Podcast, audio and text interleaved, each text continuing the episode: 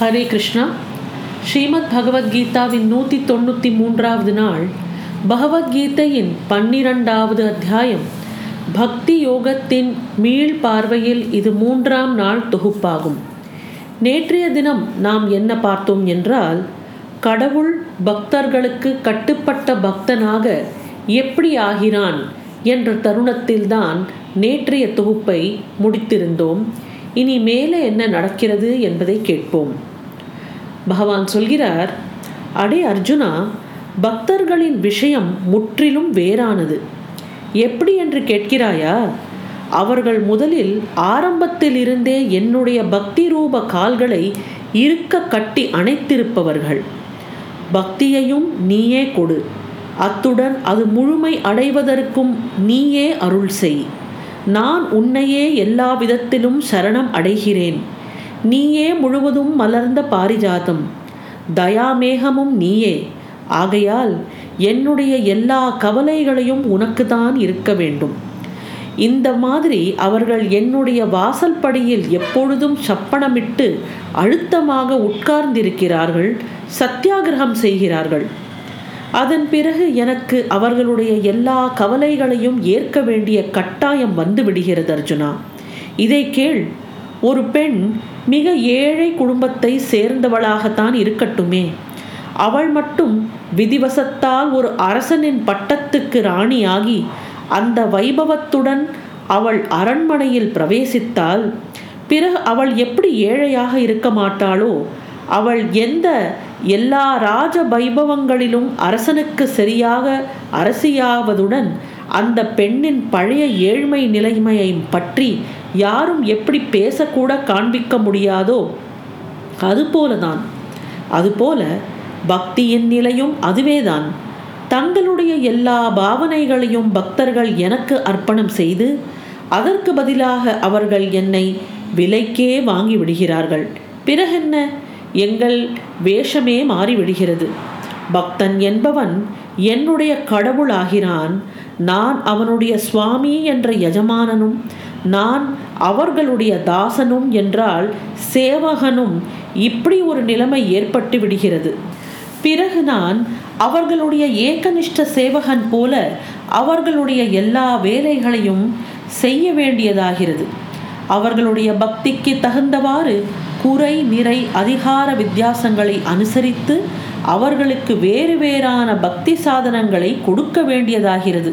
அர்ஜுனா அதிகார வித்தியாசங்கள் என்றால் பக்திக்கு தகுந்த படித்தரங்களேயாம் யார் எவர்கள் சிறிது திடமான மனதுடன் இருக்கிறார்களோ அவர்களை நான் தியானம் என்ற படியில் உட்கார விடுகிறேன். யாருக்கு யோகம் சரிப்பட்டு வருமோ அவர்களை அஷ்டாங்க யோகத்தில் நுழைய வைக்கிறேன். யார் கிரகஸ்தர்கள் என்ற சம்சாரிகளோ அவர்கள் கடையேறி போவதற்காக கோவில் குளம் பூஜை புனஸ்காரம் விரதங்கள் சகசிரநாமங்கள் என்ற பலவிதமான படகுகளையும் ஓடங்களையும் அவர்கள் முன்னால் நிறுத்துகிறேன். என்றால் இதில் ஏதாவது ஒன்றினால் தங்களுடைய சித்தத்தை நாமஸ்மரணத்தில் நிறுத்தி அந்த சாதனங்களினாலேயே பவசாகதரத்தின் மறுக்கரையை அடையலாம். இன்னும் யார் யார் ஒன்பது வித பக்தியின் சாமர்த்தியத்தில் ஸ்ரத்தை வைத்து பவசாகரத்தில் நீந்தி முயற்சி செய்கிறார்களோ? அவர்களை அன்பு பிரேமை என்ற நீள அகலமான பலகைகளில் உட்கார வைத்து மோட்சம் என்ற கரையில் சுகரூபமாக சேர்த்து விடுகிறேன். பார்த்தா இதன் சுருக்கம் என்னவென்றால் எனக்கு என்னுடைய பக்தர்களை கரையேற்றும் வேலையே என்னுடைய விருப்பமான பொழுதுபோக்காக வைத்து கொண்டிருக்கிறேன். அவர்கள் சந்தோஷம்தான். என்னுடைய சந்தோஷம் அர்ஜுனா பகவானுடைய ஏக்கமுடன் வெளிவந்த இந்த பேச்சுக்களை கேட்டு அர்ஜுனனுக்கு பரம சந்தோஷம் உண்டாயிற்று. அவன் சொன்னான் எத்தனை சுகமாக இருக்கிறது?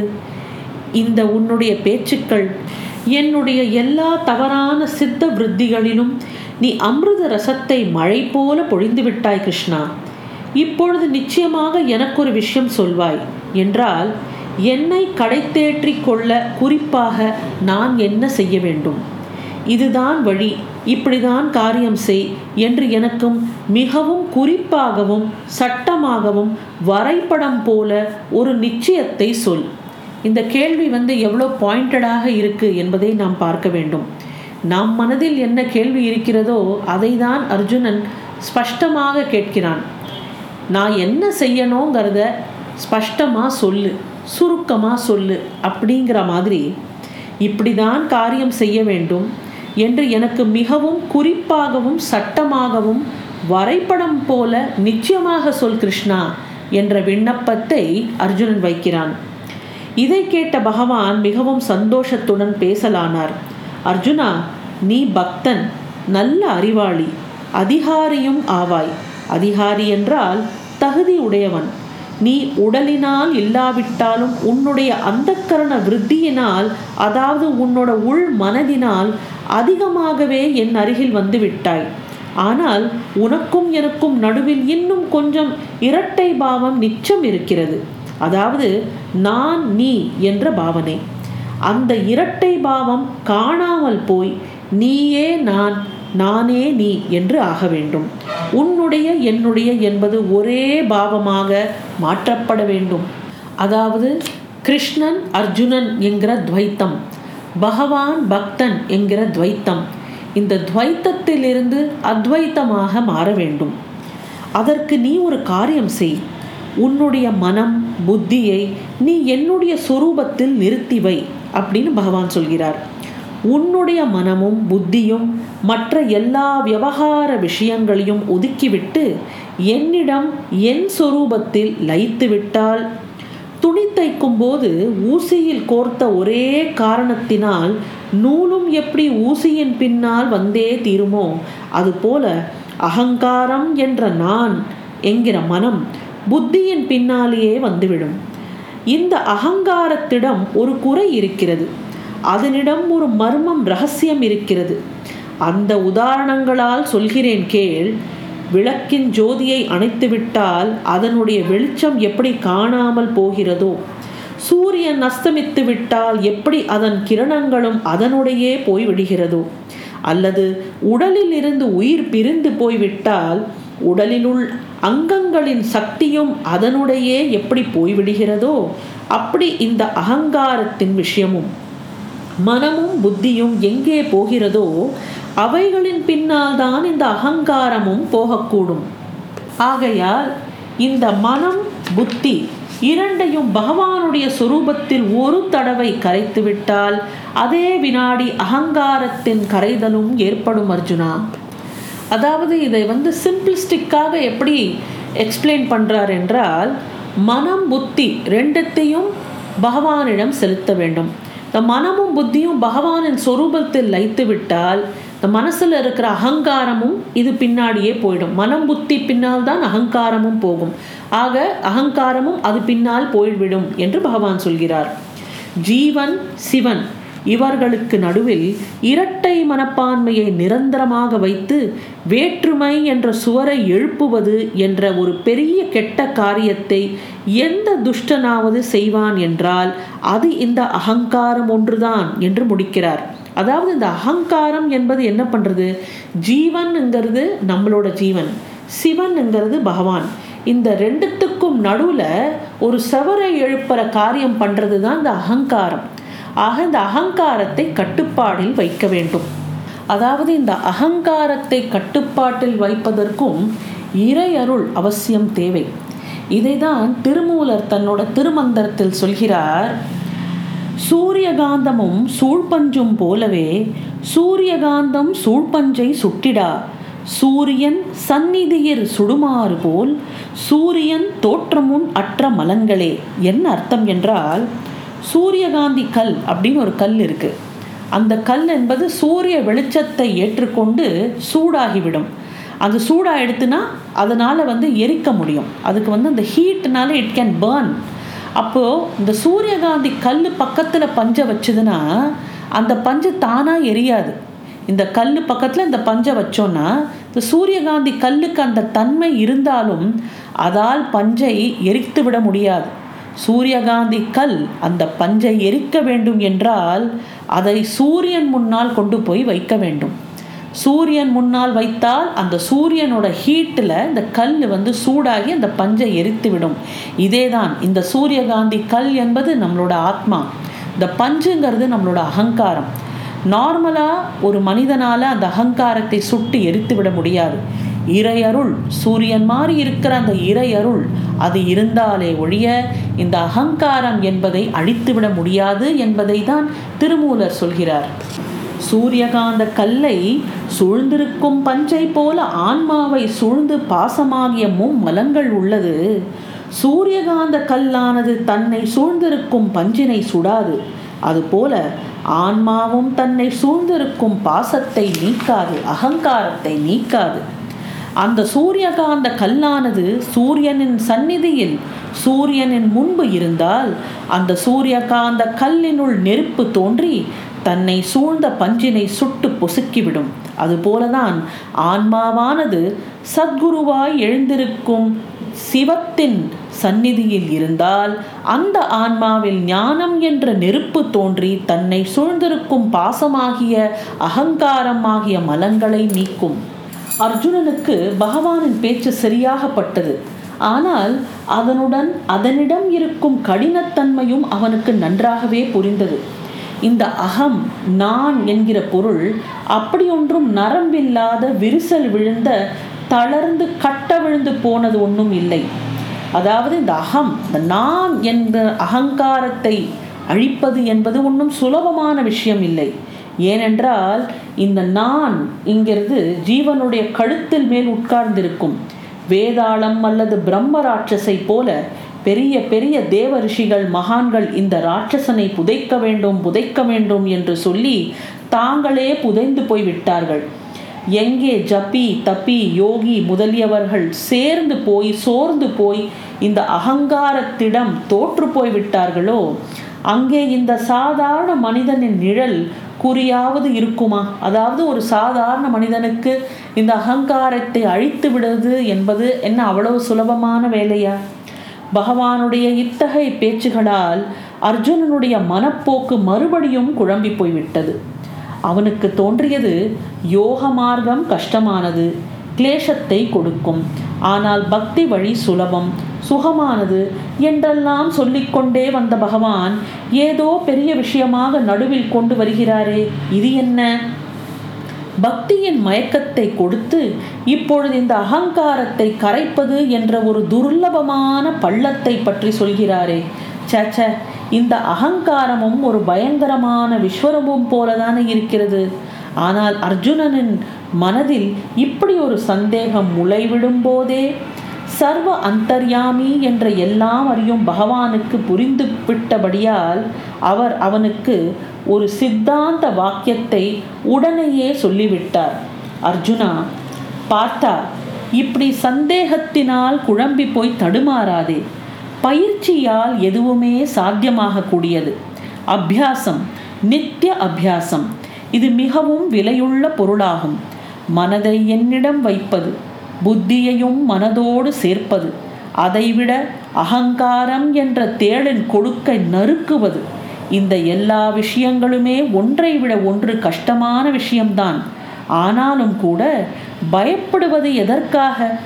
பக்தனுக்கு பகவானுடைய சகாயம் உதவி எல்லா இடங்களிலும் எல்லா விஷயங்களிலும் எல்லா காலங்களிலும் நிச்சயமாக இருக்கும் அர்ஜுனா. இதை நான் உனக்கு இப்பொழுதே சொல்கிறேன். அகங்காரத்தை எப்படி நாம் அழிப்பது என்ற குழப்பம் அர்ஜுனனுக்கு வந்தவுடனே பகவான் அதற்கு ஒரு ஒரு சொல்யூஷனும் கொடுக்கிறார். என்ன? ப்ராக்டிஸ் அபியாசம் நித்திய அபியாசம்ங்கிற ஒரு கான்செப்டை சொல்கிறார். அர்ஜுனா அந்த ஸ்ரத்தையின் பலத்தில் பயிற்சியின் உறுதியை ஏற்படுத்தி கொள்வதில் உனக்கு எந்த கஷ்டமும் இருக்காது. அடே ஒரு நாளில் நேரம் கொஞ்சம் இல்லை இருபத்தி நான்கு மணி நேரம் இருக்கிறது. அதில் மிக சிறிது நேரம் கூட தினப்படி பயிற்சிக்கு என்று ஒதுக்கினால் கூட நிறைய வேலைகள் நடக்கும். மொத்தத்தில் விஷயம் என்னவென்றால் மனதில் ஒரு தடவை பகவானுடைய சுரூபத்தில் இனிமையை ஏற்படுத்தி கொள்ள வேண்டும். அது ஒரு தடவை உண்டாகிவிட்டால் அவரே உன்னை பயிற்சிக்காக இழுத்து வருவார். மனதில் எப்படி எப்படி பரமார்த்த விஷயங்களில் ஈடுபாடும் இனிமையும் ஏற்படுகிறதோ அப்படி அப்படி தானாகவே மனதின் வெளி விஷயங்களில் உள்ள இழுப்பும் கொஞ்சம் கொஞ்சமாக குறைந்தே போகும். அப்படி குறைந்து கொண்டே வந்து கடைசியில் இல்லாமலே போகும். அதாவது பகவான் என்ன சொல்கிறார்? கொஞ்சம் கொஞ்சமாக அன்றாடம் ஒரு முயற்சி செய் ஒரு பயிற்சி செய். பகவானின் சொரூபத்தில் மனதை ஈடுபடுத்திக் கொள்கிற ஒரு பயிற்சி. இதை தினமும் ஒரு அபியாசமாக செய்து கொண்டே வந்தால் இந்த உலக விஷய விவகாரங்களில் மனது செல்வதை கொஞ்சம் கொஞ்சமாக குறைத்து கொள்ளலாம். பகவான் மேலும் சொல்கிறார் அர்ஜுனா உனக்கு ஒரு உதாரணம் சொல்லட்டுமா? முழு பௌர்ணமியில் முழுதாக தெரியும் பிரகாசமான சந்திரன் எப்படி மறுநாளிலிருந்து கொஞ்சம் கொஞ்சமாக குறைந்து கொண்டே வந்து கடைசியில் அம்மாவாசையின் இரவில் எப்படி முழுவதுமாக இல்லாமலே போகிறது? இதை நீ எப்பொழுதும் பார்த்து வந்திருக்கிறாய் இல்லையா? மனதின் விஷய வாசனைகளும் இதை போலதான் என்று புரிந்து கொள் இந்த மனமானது எவ்வளவுக்கு எவ்வளவு பகவானின் அருகில் போகிறதோ அவ்வளவுக்கு அவ்வளவு விஷய வாசனைகளிலிருந்து விலகி போகும். ஏ விஜயா இது கேவலம் பயிற்சியின் மகிமையே ஆகும். பயிற்சியினால் விஷத்தை கூட ஜீரணம் செய்து விடலாமே. சிங்கம் புலி போன்ற துஷ்ட மிருகங்களை கூட நாம் கொடுக்கும் பயிற்சியினால் அடக்கினால் அவை நம் காலடியில் நாய் போல் கிடக்கிறது. யோகத்துடன் கூடிய அபியாசத்தினால் புலியை வாகனமாக்கி பாம்பை சாட்டை போல கையில் எடுத்துக்கொண்டு காடு கணக்குகளில் அபாயம் இல்லாமல் சஞ்சரிக்க முடியும். இதில் நான் சொல்லும் சுருக்கம் என்னவென்றால் அபியாசம் என்ற பயிற்சியினால் ஆகாதது என்று ஒன்றுமே இல்லை. பகவானுடைய இந்த பேச்சுக்களை கேட்ட அர்ஜுனன் கேலியாக சிரித்துக்கொண்டே சொல்கிறான் ஆமாம் பிரபு இவை எல்லாமே உண்மைதான். ஆனால் பயிற்சி என்றால் தினமும் தவறாமல் என்பதுவும் ஒழுங்கும் கட்டுப்பாடவும் கூடவே வரும். ஒரு குறிப்பிட்ட நேரத்தில் பயிற்சியை ஆரம்பித்து ஒரு குறிப்பிட்ட நேரம் வரை என்று அதையும் கடைபிடிக்க வேண்டும். இந்த வாழ் வித்தையை வில் வித்தையை கதை உபயோகிப்பது போன்ற எல்லாவற்றையும் நாங்கள் அப்படித்தான் எங்கள் குருக்களின் முன்னால் பயிற்சி செய்தோம். ஆனால் சம்சாரிகள் குடும்பத்தில் அகப்பட்டவர்களுடைய வழியில் அநேக தடைகள் ஏற்படலாம். பலருக்கு பலவிதமான வேலைகள் முக்கியமாக என்னை போன்ற சம்சாரிகளுக்கு ஒரே நேரத்தில் பலவிதமான காரியங்களில் செயல்பட வேண்டியிருக்கிறது. பெரிய குடும்பம் சம்சாரம் என்று வரும்போது திடீர் திடீர் என்று ஏதாவது புது புது வேலைகள் நடுவிலேயே வரும். அதுவும் அதை உடனே கவனிக்க வேண்டிய பொறுப்பும் அவனுக்கு வந்துவிடும். இதனால நேரம் பொழுது கிழமைகள் கூட கவனத்தில் வருவதில்லையே கிருஷ்ணா. அது மட்டும் இல்லை அபியாசம் பயிற்சி என்பது தினமும் செய்ய வேண்டிய ஒரு காரியம். ஒரு நாள் விட்டு போனாலும் முன்னால் செய்தது எதுவுமே பலனில்லாமல் இல்லாமல் விடுமே மறுபடியும் நம்முடைய அபியாசம் என்ற ஸ்லேட்டு பலகை காலியாகவிருக்கும். இந்த பயிற்சி என்ற பெயரில் ஜன்ம ஜன்மமாக நாம் கழித்து கொண்டே வருகிறோம். ஆனால் அபியாசம் மட்டும் அதன் இடத்திலேயே இருக்கும். உன்னுடைய நித்திய அபியாசத்தின் நிபந்தனைகள் எங்களை போன்ற சம்சாரிகளுக்கு கொஞ்சமும் சரிப்பட்டு வராது கிருஷ்ணா. ஆகையால் நேர்கோடு போட்டது போல வேறு ஏதாவது வழி உபாயம் இருந்தால் சொல்லு. அதாவது இந்த அத்தியாயத்தில் ஒரு ப்ராப்ளம் அதற்கு ஒரு சொல்யூஷன் ஒரு ப்ராப்ளம் அதற்கு ஒரு சொல்யூஷன் அப்படின்னு வரிசையாக வந்துட்டே இருக்குது ஃபஸ்ட்டு ப்ராப்ளம் என்ன? யோக வழியா பக்தி வழியா? அப்படிங்கிற ப்ராப்ளத்துக்கு பகவான் கொடுக்குற சொல்யூஷன் என்ன? பக்தி வழி. சரி பக்தி வழியில் போகும்போது அகங்காரத்தை அமுக்க வேண்டும் அழிக்க வேண்டும். அகங்காரத்தை எப்படி அழிக்கிறது? அதுக்கு ஒரு ப்ராப்ளமாக அது சொல்லப்படும் போது சொல்யூஷன் என்ன? பயிற்சி செய்ய வேண்டும். சரி பயிற்சி செய்யறதுல என்ன கஷ்டம்? இந்த மாதிரி நிறைய விஷயங்களில் உலக விவகாரங்கள்லேருந்து நம்மளால் டோட்டலி ஒதுங்கி இருக்க முடியாது. அன்றாடம் செய்ய வேண்டிய கடமைகளை செய்ய வேண்டும். அவரவர்களுக்கு பொறுப்புகள் இருக்கிறது. இதையெல்லாம் கவனிக்கும் போது இந்த அன்றாட பயிற்சி என்பதை செய்ய முடியவில்லை. இந்த பகவத்கீதைங்கிற இந்த இதிலே பார்த்தீங்கன்னா எத்தனையோ நாள் பிரேக்கு எவ்வளோ நாள் வந்து முயற்சி செய்தும் முடியவில்லை. ஆக இந்த மாதிரி ஏன்னா அந்த அப்பப்போ இருக்கிற அந்த ப்ரையாரிட்டிஸை பார்க்க வேண்டியிருக்கு இல்லையா? ஸோ அப்படி இருக்கும்போது இந்த பயிற்சி என்பதும் தடைப்படும் அது ஒரு ப்ராப்ளமாக சொல்லும்போது இதற்கெல்லாம் என்ன சொல்யூஷன் திருப்பி பகவான் கொடுக்கிறார் என்பது கேட்போம். இதை கேட்ட பகவான் மனம் விட்டு சிரித்தார். அந்த வெள்ளையான லேசான மலர்ச்சியான பிரகாசம் எங்கும் படர்ந்தது. அந்த சிரிப்பில் அர்ஜுனனுடைய அறிவை பற்றி பெருமை நிறைந்திருந்தது. அடே பார்த்தா சம்சாரத்தின் அனுபவம் என்ற பேச்சு வருமானால் உன்னை போலவே எனக்கும் இருக்கிறது. சொல்லப்போனால் என்னுடைய சம்சாரம் உலகத்தை விட பெரியது. சம்சாரம் எவ்வளவு பெரிதோ விரிவானதோ அதே போல அவனுடைய நடப்புகளும் வளர்ச்சிகளும் அதிகம். எவ்வளவு விரிவோ அவ்வளவு அல்லல்கள் தொந்தரவுகள். அதனால் நீ இப்பொழுது சொன்னவைகளை நான் மதிக்காமல் இருப்பதற்கில்லை. பயிற்சி அபியாசம் செய்ய முடிந்தால் நல்லது.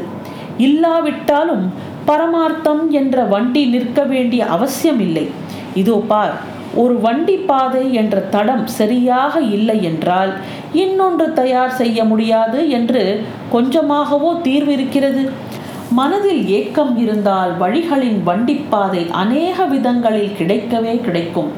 உடனே அர்ஜுனன் கேட்கிறான்.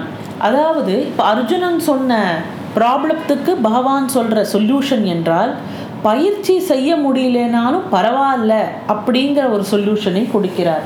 அதுக்கு தான் அர்ஜுனன் மீண்டும் கேட்கிறான் பிரபோ அப்படி என்றால் எனக்கு வேறு ஒரு வழியை சொல். இன்னொரு உபாயம் எனக்கு தெரியட்டுமே. எப்படியாவது என்னுடைய நிலைக்கும் இயல்புக்கும் ஏற்ற மாதிரி செய்யக்கூடிய வழி எனக்கு கிடைக்க வேண்டும் என்று அர்ஜுனன் விண்ணப்பம் வைக்கிறான். நாமும் விண்ணப்பம் வைப்போம். நம்மளோட இயல்புக்கு ஏற்றாற்போல் பகவான் என்ன நமக்கு ஒரு சொல்யூஷன் கொடுக்கிறார் என்பதை நாம் நாளை பார்ப்போம். பகவத்கீதையின் நூற்றி தொண்ணூற்றி நான்காவது நாளான நாளை உங்களை சந்திக்கின்றேன். நன்றி வணக்கம்.